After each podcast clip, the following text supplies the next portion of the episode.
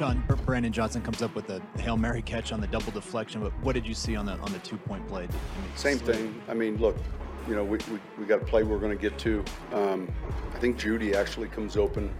Um, we come off that and and uh, we're going to Courtland. Um, you know, we'll see it on tape, but um, I probably didn't have as good a view as you guys did.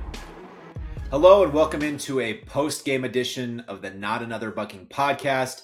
We are coming to you after a Broncos week 2 loss to the Commanders in which they blew a 21 to 3 lead, then almost got all the way back into it on a Hail Mary on the final play of the game, failed the two-point conversion, so they lose by 2, 35 to 33, dropping to 0 2 on the season.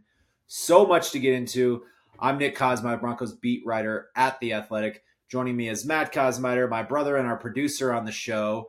Um, you know, e- expertise in football went to the, you know, the upper echelons of the of the varsity level in Southern Arizona. I think we could say, yeah, yeah Middle, competitive, mid- competitive junior college referee, competitive junior college, competitive junior college referee. I think I think the qualifications there have been laid bare um, and are very very well established.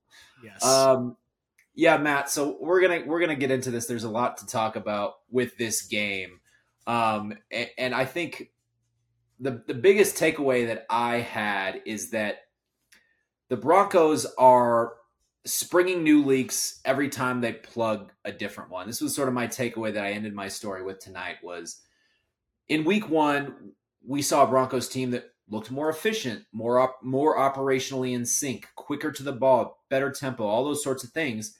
What they lacked was explosive plays. They, they didn't get they didn't get the ball down the field. They didn't do any of that kind of thing. Well, here we are today in week two against Commanders. They jump out to a 21 to 3 lead. They score those three touchdowns in a total of 17 plays.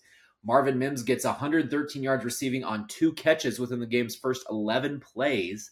Jaleel McLaughlin, the undrafted rookie who didn't really play a whole lot last week, has a five yard rushing touchdown on Denver's first drive and you're saying, man, okay, here's that pop. They they took what they needed to from game one. They they they built some new personnel packages that they get some of their fast, athletic playmakers onto the field in, in advantageous situations, and they're off and running.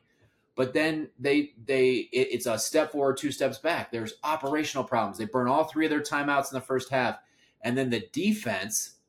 Really, I think it flipped when Kareem Jackson gets ejected, which we'll talk about more in a minute um, it it after harassing Sam Howell for three sacks in the first half, totally loses its ground in the second half, where where um, the the Commanders score uh, five times in a six possession stretch, including four touchdowns. Um, the defense had no answers for anything that Eric Bieniemy, the Commanders OC, was thrown at them. I mean, it was just it, it's it. I think goes to show that this is a team that just has so many widespread issues that this this task for Sean Payton and making it all come together is probably going to be a lot more significant than, than maybe even he imagined when when he took this job. Yeah, and and defensively, you can see that Vance Joseph is trying to scheme to cover some of those perceived weaknesses, right? So last week they were they were very much we're going to stop we're going to stop the run, so they're playing very conservative. They're not the the end defensive ends, the linemen are staying home, being conservative. They but they don't pressure Jimmy Garoppolo at all. This week they're like, no, we're going to pressure Howell. We're going to get after him. They the first couple drives where the defense the defense got off the field it was because of good defensive line play. We come up with the big sacks, the the the big stops on the in the run game to kind of force those longer plays, and the defense kind of made those big plays. But once you're then saying, "Hey, defensive ends, get after the quarterback, go for it," you're opening yourself up to other problems. So that's where the screen game and the in the back half just absolutely decimated the team on a couple really big screen plays, and that's kind of the the price you pay when you start to really turn out the the defensive ends and really go after the quarterback. Is you have to be really good in that tackling downfield and, and the secondary. And with the way the secondary was playing today, that that tackling and that kind of play just didn't support the the line playing as aggressively as they were. Yeah, there was a play I, I, think in the in the fourth quarter that sort of served as a microcosm for that issue that you're talking about, where they they got a screen pass out to I think it was either Gibson or or, or Brian Robinson, one of the two, and there, there's two just huge offensive linemen in front of him, and our vantage point up in the press box is, uh, you know, it, it's you get the, the eagle eye view, so you see right away. Like if you're watching that on TV, you probably don't automatically realize that he's running for days. Right. But from up there, you're like, oh my gosh, there's him. There's two 300 pound guys, and maybe a safety 15 yards down the field who is not going to really enjoy trying to combat. They got two blockers, right? It was interesting. Sean Payton said in the in the preseason they had this drive against the 49ers to open their second pre first uh, second preseason game, first drive defensively of that game, and they ultimately get off the field allowing just a field goal. Um, they they I think sacked Brock Purdy in the red zone, but before that, they give a big wide receiver screen play to Deebo Samuel, and and Sean Payton said afterwards, like, yeah, you know, the next time that we stop a, a wide receiver screen is going to be the first, like, you know, tongue in cheek. but it's been true. Like the wide receiver screens have killed them, and, and, and in this game, especially in the second half, it was the it, it was the running back screens, and a lot of that was built on the fact that you know Sam Howell threw the ball. This was I, I knew he was throwing the ball a lot, and part of it was because they fell into a twenty-one to three hole. But thirty pass plays in the first half like pretty incredible for a guy that got sacked six times last week to, to drop him back 30 times in the first half, and the Broncos sacked him three of those times. But even then, he was able to use his athleticism to, to create some stuff. And then when the second half started, Eric Bieniemy, they were in a position where they're within a score. They don't need to, to panic and drop Sam Howell back 100 times. They start pounding the ball, to your point, against a formation that was more designed to sit here and, and rush the rush the passer, weren't trying to stop the blocks. And, and in another – um, another good point by you. They're not tackling that. That first wave of defenders is not tackling. Um, but but but so so those are some of the granular granular issues. But this is a team now, Matt, that is um, it, it is four and eleven in one score games since the start of last year. And I know there is variance to these things. Teams can go on great runs of, of finishing these games. They can go on these stretches, but it's now kind of converging over two seasons um, where they are just unable in these moments where they have to make plays to make them. And and this is not going to change in terms of how often you're in these kinds of games. What did you see like in the fourth quarter specifically as they're trying to come back that that really kind of show you know that really illustrated some of the issues that they're having in these moments? Well and i mean a lot of the kind of the issues we were having last year with this team was that they weren't getting they weren't getting the execution out, the like the play calls in. They weren't getting to the ball as quickly as we expected. A lot of delay of games and pre-snap penalties and stuff. So this game, they got the they get the ball with seven minutes left, down two scores. So you're in hurry up offense. Like this should more or less be your two minute offense. You have to score. You have you hopefully score with enough time to kick it away and get a stop. That's ideally how that goes. You don't want to have to onside kick or rely on an onside kick to get that get your second chance to score. So like you want to hurry up and get to the ball quickly, but that last drive, like routinely, the ball's down and bounds, the clock's running, they're snapping the ball with less than 10 seconds on the play clock, like repeatedly. And it's like there's no urgency anywhere on that that field at that point. Like the running backs are catching balls out of the backfield, and then instead of like taking the four yards and getting out of bounds, they cut back in inbounds and get two extra yards, but chop off 20 seconds on the play clock. Like those are the kinds of things that the situational football that we expect from a Sean Payton team to be a little bit better. And like then like you're down at the goal line, you have first and goal on the one, you have over two minutes left. You want to kind of get a couple plays in quickly, and then you know you'll have enough time. You'll have three timeouts and and be able to get the ball back. Russell Wilson gets sacked twice, including one that runs the the ball out to the two minute. Like you can't take those sacks. Like yeah, that that's where you need to score a touchdown. That was critical. Yeah, the, the one specifically on third and goal, um, when he gets sacked on third down, right? Like so you know in that situation you're down 11 points. So you, you know that if we don't get this in we are going if, if we don't get this into the end zone on third down we're going to kick the field goal. But the get rid of the ball the worst case scenario is that you have to burn one of the timeouts that you know you're going to need on the back end because you're going to try the onside kick at that point. To your point that's probably not what they they set out to do initially but by the time it, the two minute warning hit um, I, they knew that that was going to have to be part of the equation. They were going to have to onside kick it. They were going to have to at least try that. Um, and we'll talk about that in a second. But they, but on a third down play, if you're already going to have to take the, the, the field goal to, to, to take a sack is is just the worst thing that can happen in that situation outside of throwing a pick, obviously. But it's forty seconds. You, yeah, it's it's a huge. It's like you're you're waste you wasted an entire timeout.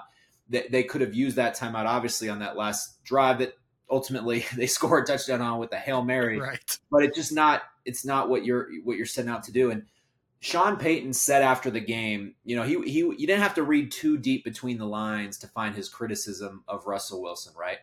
He he mentioned that Wilson's fumble in the second quarter with the Broncos leading 21 to 3 was where he saw he says that's where the momentum shifts. Like, you know, he kind of saw that as the play that really kind of let Washington get back into the game.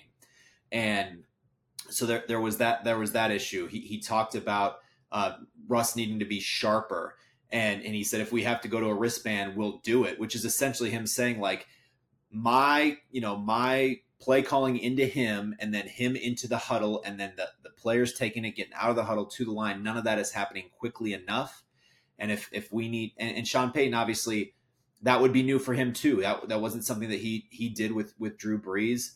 Um, but the wristband thing for for russell wilson came up last year he's um you know, week eight, halfway through the season, he's he's wearing a wristband because they were having issues with his communication. So here we are already in week two, and it's getting brought up as, hey, this might be one of the things that we have to do to make this operation more functional. Um, it, it's just again, it's it's these series of things that are so familiar to, to last year, and I think wow. While some of the play design has been a lot better, there, there, this in the situational stuff that they're trying to do, is a lot better. Um, it's it's just still some of these issues that a lot of them do come back to Russell Wilson. Uh, who you know when you're when you're talking about all these different offensive linemen that you've had, all these different schemes, and he's still been sacked 64 times in his 17 starts over the last two years. A lot of those are on him, and and they're just not figuring out ways to this point of like masking all these issues that he's that he's having right now. And it's it's it's tough to find a way that they can strike consistently with these issues because they're presenting so many weaknesses for opposing defensive coordinators to exploit.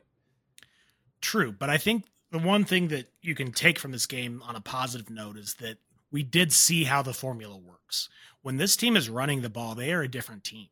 When they're running the ball well, so like the first drive, they ran the ball five times for 51 yards and a touchdown. The second drive, they then capitalized on that with the play action pass that goes for the Mims touchdown. Then the next drive, they run the ball six times for 21 yards, and they get the big Mims play again because suddenly you those defenses instead of playing that soft zone that Russell has a tough time being patient enough against, you're instead seeing them bring an extra defender down into the box to stop their run, and that's when Russell can do what Russ does best, which is those giant moon balls that go 50 yards and land in the sprinting wide receiver's hand somehow. Like that's what Russ does best. And like when you give him those opportunities by working the run and being effective for the run, things go well. The rest of the game after those three drives, the running backs went eight carries for 10 yards. That's a that compared to those first two dri- our first two drives is absolutely game changing. Like you're now asking Russ to beat the Redskins or the Redskins, the Commanders, instead of doing it as the with the whole gamut of what this team does well, which is running the ball. So I think that I don't know if that's a Sean Payton switch. I don't know if that's just the the line not opening up those same holes, but like they're just they didn't seem as committed to the run after those first few drives, and it really didn't work out for them. Well, and that's where it goes back to like their margin for error being so thin is because like you're you're 100% right. Like that's where they they came out running the ball two explosive runs within their first 3 carries. Um, you know, Wilson himself was was running the ball really effectively uh, had a design run uh, that got him to the edge on that opening drive for, for a 14 yard gain. Beautiful play design there. They got Marvin Mims on the edge on, on a run. Um, so, so, many of those things where they're really multiple in the running game.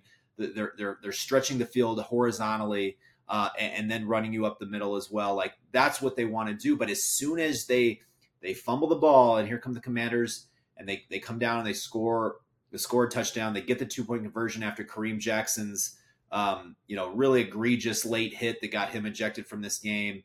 Um, so the Commanders decide from the one yard line, hey, let's give it a shot. Initially ruled down on review, they get that. So now it's a 10 point game. The Broncos from there still are in good position, but when that next drive um, with 147 to go, they, they quickly they quickly pitter out and then the, you know the commanders come back hit a 35 yard play on third and long to, to get you within range of a 49 yard field goal. Like it, it, was just these like these as good as their two minute situation was to end the week one of the first half this this two minute situation went the complete opposite way, and then they followed that up with a three and out to open the, the drive, and so then they get into that point that you're talking about where they they are having the defense knowing that Russ is going to drop back and pass. Like that's the worst situation that they could be in. That's where we see these these protection issues. This is where we see Russ start to get happy feet, and and it just it just turns into a, a, an area where they just look so like like they're grasping at straws offensively, as opposed to when they are when they are kind of setting the tone, running the football. Um, but yeah, they, I agree with you. They just seem like they had so many opportunities to be in that mode, even even as the Commanders started to gain ground, and they just got away from what they did early in the game. Right, and like we talked about explosive plays, like Marvin Mims Jr. has two catches today in the first three drives. He's now their leading receiver. Like he he has the most receiving yards on his team because he took the top off that defense and absolutely like played out. Uh, and like right after that, he has the 45 yard punt return. Get that yeah. guy the ball. He didn't touch yeah. the ball again until the last punt with a minute left. He fair caught it. That was his next touch. Like yeah. get him the ball. Jaleel McLaughlin, all you know, he came in and touched the ball once and scored a touchdown. That's all he did. Like those two need to see more plays. Like down the stretch, they had Samaje Perine in the backfield a lot. And I think the the reasoning is that Perine's a better blocker, but they weren't keeping him into block. They were running him on little like safety valve routes, and he kept catching the ball for five yards. Like if you want, if you're going to run the little wide receiver check down or running back check down, throw it to the guy who has the big play potential. That to me feels like Jaleel McLaughlin right now, more so than Samaj P. Ryan. So like I, I, get that he may not be as a rookie, he's probably not as good as in pass protection, but you're not using him that way there. Use the guy who can who can get you that explosive play. I think they're going to start having to like they're gonna they're gonna have to start incorporating them more and more because this team just lacks speed. Like that that's the biggest thing that we we've been talking about from especially out on the edge. Like they got Drew Sanders in the game a couple times. His his first play he he runs a stunt inside, um, almost gets almost gets there. Although Sam Howell make, completes a pass under pressure. He then uh, there's another critical thing that's been happening is like these these defensive penalties like on third down and critical situations continue to pile up. Drew Sanders came in on a big third down in the fourth quarter gets a sack. It gets called back because Fabian Moreau, the, the veteran corner, commits a holding penalty downfield that was eh. really iffy in my mind. Um, yeah, that one and, I didn't really like that call. And that much. that turned. I mean, so again, that it was another drive that ended up ending in points for the Commanders that kind of helped them melt this game away. Um, but but again, you saw the explosiveness, and that's especially if this thing gets away from them record wise. They're 0 2 now. They go to a Miami team that's two and zero and has arguably the best one of the best offenses in the league going against a Broncos defense that is is injured. It's it's having uh, you know it, it's I, I, think kind of Vance Joseph is is struggling a little bit to kind of find the right personnel fits. They're really struggling in the red zone, um, you know, uh, for for various reasons. But I just think that you're going to have to play these young guys a considerable amount more. You know, Sean Payton said sometimes the coverage dictates it. Sometimes with the personnel groupings you're running, it turns into coincidence. It's like whatever the reasoning is, like get Marvin Mims the football. Um, you know, he's shown he can carry the ball, had the big run, um, get it to yeah, punt return, whatever the case might be. That the guy is the guy's electric and looking at this point like a second round steal, almost a third round pick for Denver. Um, they got to get him the ball more. They got to get Jaleel McLaughlin the ball in space. Um, but but again, it's just these to me it's these these mistakes that keep popping up in these critical situations. I just i don't know from like a because so many of the guys making mistakes of guys that have been part of this. I, we're gonna long term see a lot of roster churn here um, until he gets the guys in, in there doing exactly what he wants because right now i just think there's a disconnect.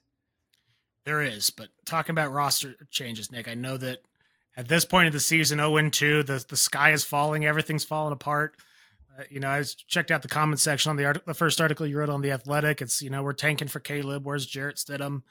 Uh, wh- how far do you think that the Broncos get into this before they would be looking at potentially making a change at at quarterback? Yeah, you know, it's I, certainly it's not now, right? Like the, you know, I certainly understand the sentiment that fans have who have who have been riding this train a long time. And Mike McGlinchey, the right tackle, big free agent acquisition. Um, you know, he, it was he, interesting post game. He says, "Listen, I I understand here. Everybody's saying like this is the same. You know, here we go again. This is the same thing." He's like, this is not the same thing. I promise you, we're going to get this turned around. There's too many good people, too many good coaches in here. For for people that haven't been part of that like history of it, they're saying like it is it is really not not good that we're 0 2 with our first two games at home. Like this, the stats will tell you that a team that loses its first two games at home is not making the playoffs. Um, but from from their perspective, like not attached to everything that has happened in the past. But you can't ask fans to separate that from from from the way that they view the game, right? Like it's there, there's too much carryover year to year, too seeing too many familiar things um, to not have that sentiment. But the team is not going to to panic in probably the same way the fans are saying like this season is over. Um, that being said, like Sean Payton is ultimately going to have to see what he has uh, with this roster, and that includes potentially down the road what he has in a quarterback who he believes has starting upside. And the reason that the Broncos might need to figure that out with Jarrett Stidham is because if they decide that Russell Wilson is not their future quarterback, they're going to have to get out of out they're going to have to move on from him before next season. So so by the time the new league year starts next year, they're going to have to get out of that contract. Otherwise, his $37 million for 2025 becomes guaranteed. And and at that point, you you you've locked yourself in now to two more seasons after this one.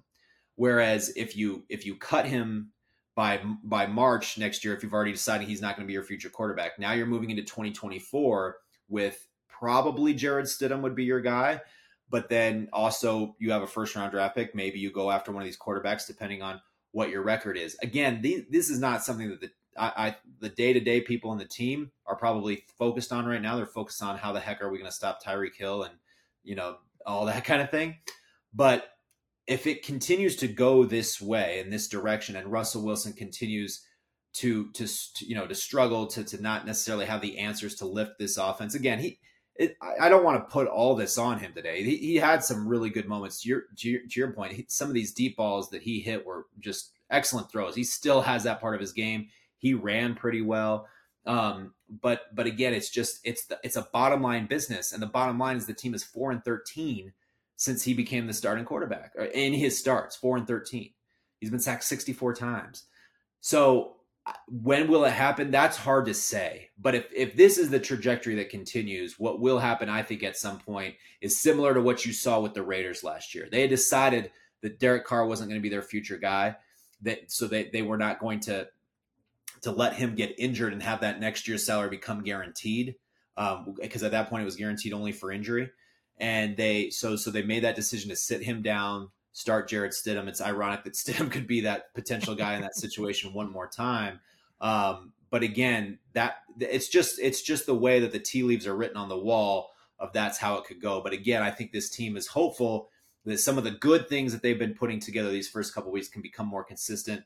They can shed some of the you know some of the negatives. But again it's just it's a lot of holes to plug at this point a lot of holes and you're going to you're getting ready to travel to one of the best teams in the league so it's not a not a great time to have to be trying to figure out who's going to be playing in your secondary who knows if kareem jackson's even going to be available next week like that was one of the more egregious hits that we've seen in a while and coming off of a, a week where he got uh, fined last week, it wouldn't be surprising to see him miss next week's game as well. So we'll have to wait and see what the league brings down for that one. But I wouldn't be surprised if if they're running out or if they're trying to figure out a safety on the free market somewhere to bring in and start against Tua and the the Dolphins offense right now. Yeah, they they, they will have to bring another. Yeah, they'll have to bring another safety in uh, just from a personnel perspective. They've lost um, they've lost Caden Sterns for the season. PJ Locke can't come off IR until week five at the earliest. And if you are without Kareem Jackson due to a suspension, you're you're at Justin Simmons and and Delarrin Turner Yell who who played in there. That was again another part of Denver's struggles in the second um, in the in the second half was yeah the, the, you had a guy Delarrin Turner Yell playing uh, had not played a defensive snap in his career. A second year player had only played special teams. You know, gets out there all of a sudden you're you're in a in, um, a starting safety position and then, you know, Damarri Mathis is, is continuing to have some struggles on the outside. He, you know, he was in coverage on the big on the big touchdown pass to Terry, uh, Terry in the in the third quarter. Um, they've got some issues. This secondary was the was the unit that we thought going into the season was just loaded, um, you know, deep, and all of a sudden it is it is really Um, they're really having a tough time keeping even keeping people in the lineup, but then having those people perform well. Riley Moss, the rookie, uh, was a healthy scratch this week after being you know uh, listed out due to injury in week one. Rookie corner, you, you know, again, that's just why so much of this is you're looking at and saying they're going to need to play these young guys. If this is the way the season's going to go, they're going to need to play some of these young guys and, and, start just really getting them that experience so you can hit the ground running in 2024. It's crazy to have to start thinking in that way. Um, you know, and, and I don't think again the Broncos are. They're gonna they're gonna sit there this week and, and try to, to, to make a game plan that they think can go beat the Dolphins. Um, but again, I think these conversations are to start coming sooner rather than later. Um, any final thoughts for you, Matt? Um, I I think that uh we're we're just gonna kind of wait and see. It's it's not where you want to be two games into the season, um, especially knowing that it, you know when we were looking at those first four games, these first two seemed to be the most winnable. And now traveling to Miami, you know, if you're staring down Owen, stare down the barrel at zero and three, and then you're trying to to climb back from that, it, some they need to fix something, and it needs to happen fast. So uh, it's time if what the stuff Sean Payton has in that back pocket that he was hoping to pull out in week 10, week 15, week 18 uh, to win some games down the stretch, it might be time to reach into that bag of tricks and pull some stuff out and make some magic happen. Yeah, I almost got the sense watching this game today that like that's what he had sort of done for week 1 was I, you know, almost be a little bit more vanilla thinking that you probably had enough to to, to beat the Raiders um, because you know you saw it right away. I mean, he was in his bag on that first drive. Like some of the stuff that he was calling um, was, was just really you know creative. The, the way that they were getting people on the edges, mixing it up, um, you know, personnel wise, it, it, was you know it was impressive. They, they had. I mean, the Broncos never scored touchdowns on three consecutive drives last year. I, would have to go. I'll have to go back and look. I, I the, the last time they did that was probably five years ago. Like that that stretch to begin the game was impressive, and that's what gives you hope, right? Like it's it's in there, and if they can can dictate the tempo of the game, and they can do what you know, sort of set that tone, like it's in there. Um, but it's just like to have the lulls in between to go six drives, the next six drives after that only produce one field goal. It's just this like consistency issue that is um, that is really the biggest task that Sean Payton has ahead of him. But but we'll see how it goes. Um, you know, again, we'll we'll get back with uh, get back on here middle of middle of the week start to preview this game against the Dolphins, in which they're going to be going against their old head coach Vic Fangio, who's who's got that Miami defense um, with with old friend Bradley Chubb, and um, you know we'll talk about that and, and how you even go about the the task of starting to try to defend Tyreek Hill and that explosive Miami Dolphins offense. That is what is ahead of the Broncos if they somehow want to avoid an 0 3 start that will certainly um, put you well, well behind the eight ball in terms of making the postseason. But um, we appreciate you guys listening. Uh, you know, hope you found us for this post game uh, episode and uh, you know got all the got all the venting out. Uh, so until then, we will see you guys next week. Thanks for watching and thanks for listening.